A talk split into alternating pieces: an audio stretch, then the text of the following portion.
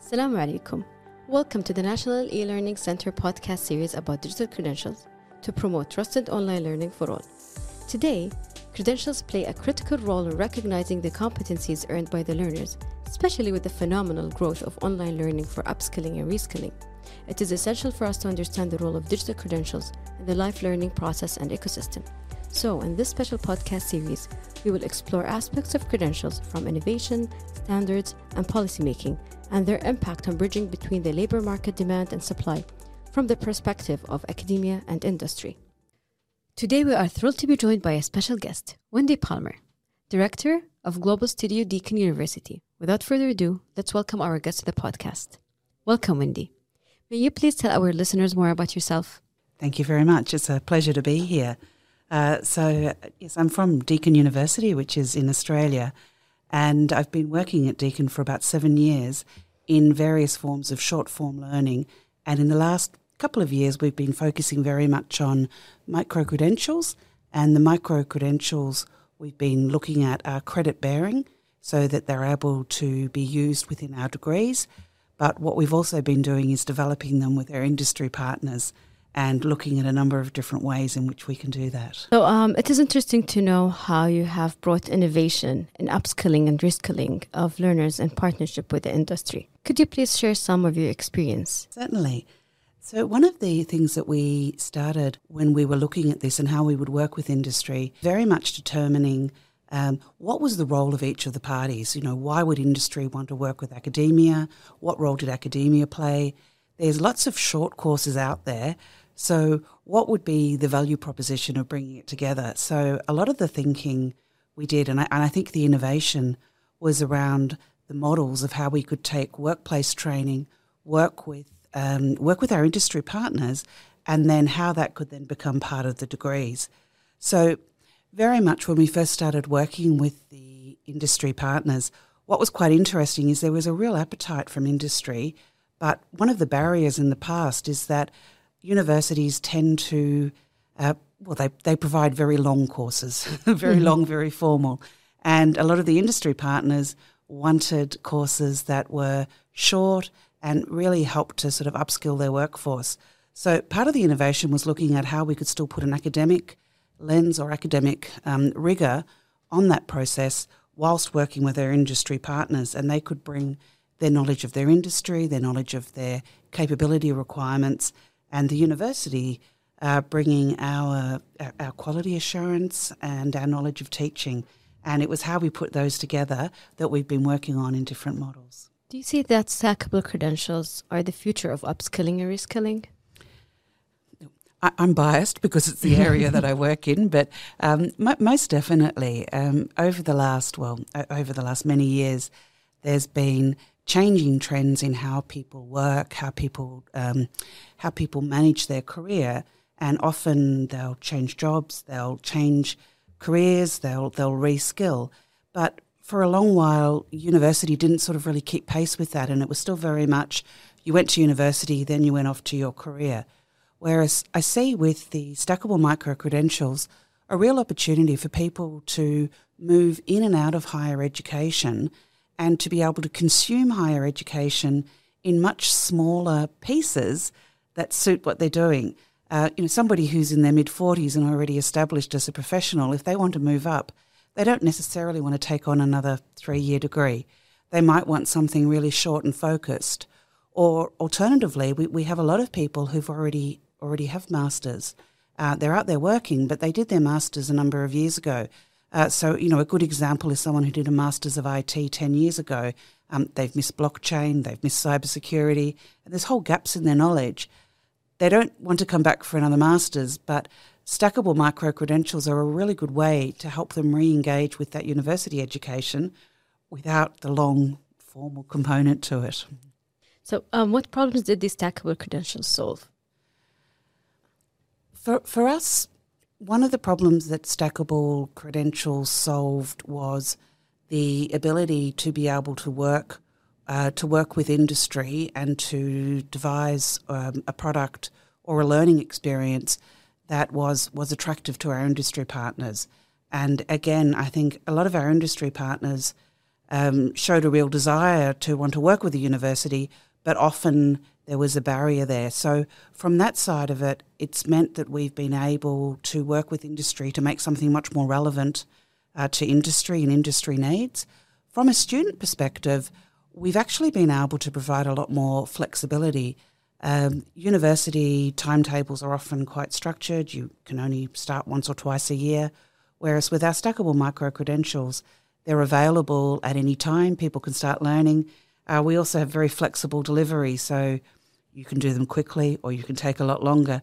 So we, our, our, our experience so far has shown that we're filling a need there for people who don't want to be tied into a formal structure. So again, part of the problem is there's a lot of people who want to reskill or upskill, but a micro-credential gives them that opportunity to do it without without a huge commitment. Correct. So if I were um, wanting to learn something new in my field, let's say, you said um, in, in, in I T, let's say something in health. Yep. Or something in education. And then I would come and take some of these courses as stackable or micro-credentials. So I can come to your university and do so, right? That's, that, is, that is correct. We actually have uh, a few courses in health, uh, health and well-being and health and psychology.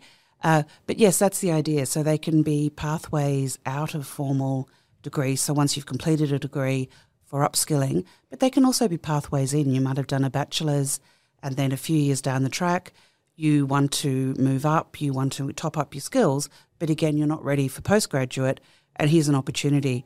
And so we talk about them as being stackable and bankable. You can put them put them in the bank, and mm-hmm. then you can use them at a later point. Because life is changing and education is evolving. So um, if I were, uh, I've graduated ten years ago, something definitely is new, and I want I don't want to go and have a full education, but I just want to learn this small bit from a university, right?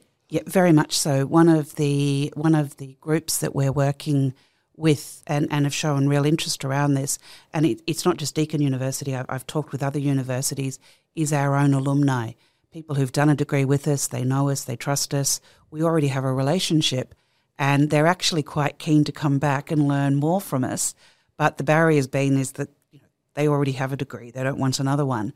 And so we're finding um, a lot of interest and Um, uptake from within the alumni population. What are the opportunities for the pre-graduates?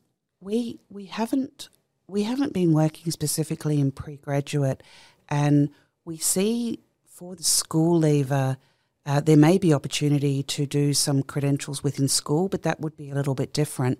Where we do see them as benefiting um, sort of pre-graduate is if you've gone into the workforce without any post uh, without any. Uh, higher ed or tertiary education, then you may have worked for ten years. Then coming back into higher ed, there's a lot of barriers around, or you don't have a bachelor's, whereas what we're uh, working on is the idea that you might be able to come in and do micro-credentials and then use those as an alternative entry pathway. And that's certainly something that, again, Deakin and, and other universities in Australia are saying, how could we do that for professional people who don't want to go right back to the bachelor's? Uh, you know, you've got ten years experience. How can we provide you with alternative pathways in? So again, that's where we talk about pathways in, out and sort of through education. So what was the impact in the short term of applying stackable credentials?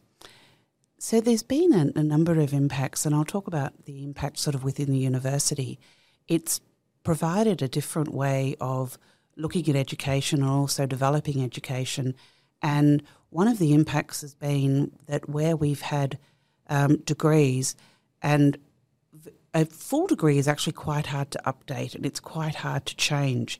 But what we've been working on is if you can include room for micro-credentials, it's then very easy, because if somebody can do any two micro-credentials out of a suite of ten, it improves the flexibility of what students can do, but it also means that we can quite quickly add in um, topical learning. So rather than trying to stand up a whole new full degree, we're looking at how we incorporate that within within our curriculum. Um, so that's been one impact. Uh, the other one has been uh, the impact on some of the relationships we have with our existing industry partners. Uh, so a lot of the industry, a lot of the partnerships that we have with um, with industry are very much focused on either advisory boards or they're focused on research. And there hasn't really been an opportunity for um, the partners to, industry partners to then come in and be involved in teaching and learning. And over the last sort of year and a half, we've worked to build up a, a sort of a community of industry partners uh, that are associated with Deakin and looking at how we can uh, leverage that community and build that community. So it's had quite an interesting impact on both of those, uh, both the university and our industry partners. And we've also had some really positive feedback from our alumni population. So we're actually seeing it ripple through a number of areas, but we are we are still at early days. So uh, we're looking forward to what happens as it becomes um, more and more sort of built into what we do. So what you're doing is really interesting, having the academia and industry all working in one community. Uh, what is your recommendation for the industry and academia to work jointly on building stackable credentials to make learners ready for um, with future skills? So probably one of the recommendations is that we we realised quite early on that we didn't have we didn't share the same language when we talked about education, career, and so one of the first things was uh, really trying to ensure we were all, all on the same page and that we we we were able to develop a shared language in the way we talked about things and the way we described things.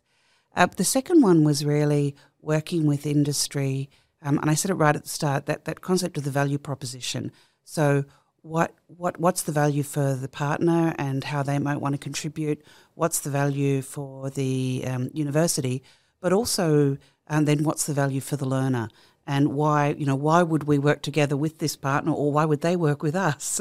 and and what, what are we what need are we trying to address? And and the third piece of advice is around um, making pathways really explicit. Mm-hmm. So if if what you're doing can lead into a degree or more degrees, being quite explicit about that so learners know where they can go next. Or alternatively, if there's really clear pathways into jobs, being really explicit about that. Often uh, it's very easy to just make generalised statements, but our experience with learners has been, yes, but what can I actually do with it? Mm-hmm. And so it's having those conversations between the industry partner and ourselves to say, where might this lead to, what jobs, what further education, and being, and then being able to translate that into something that is uh, really clear for the learner. Thank you, Wendy, and thank you for the enjoyable podcast. Thanks for listening to the National eLearning Center podcast with your host, Elhanouf. We hope you enjoyed our episode about stackable credentials and the role of academia and industry. As always, you can visit our website, N E L C dot gov dot S A, to know more about our news. And don't forget to check our resources page. That's it for now. See you next time.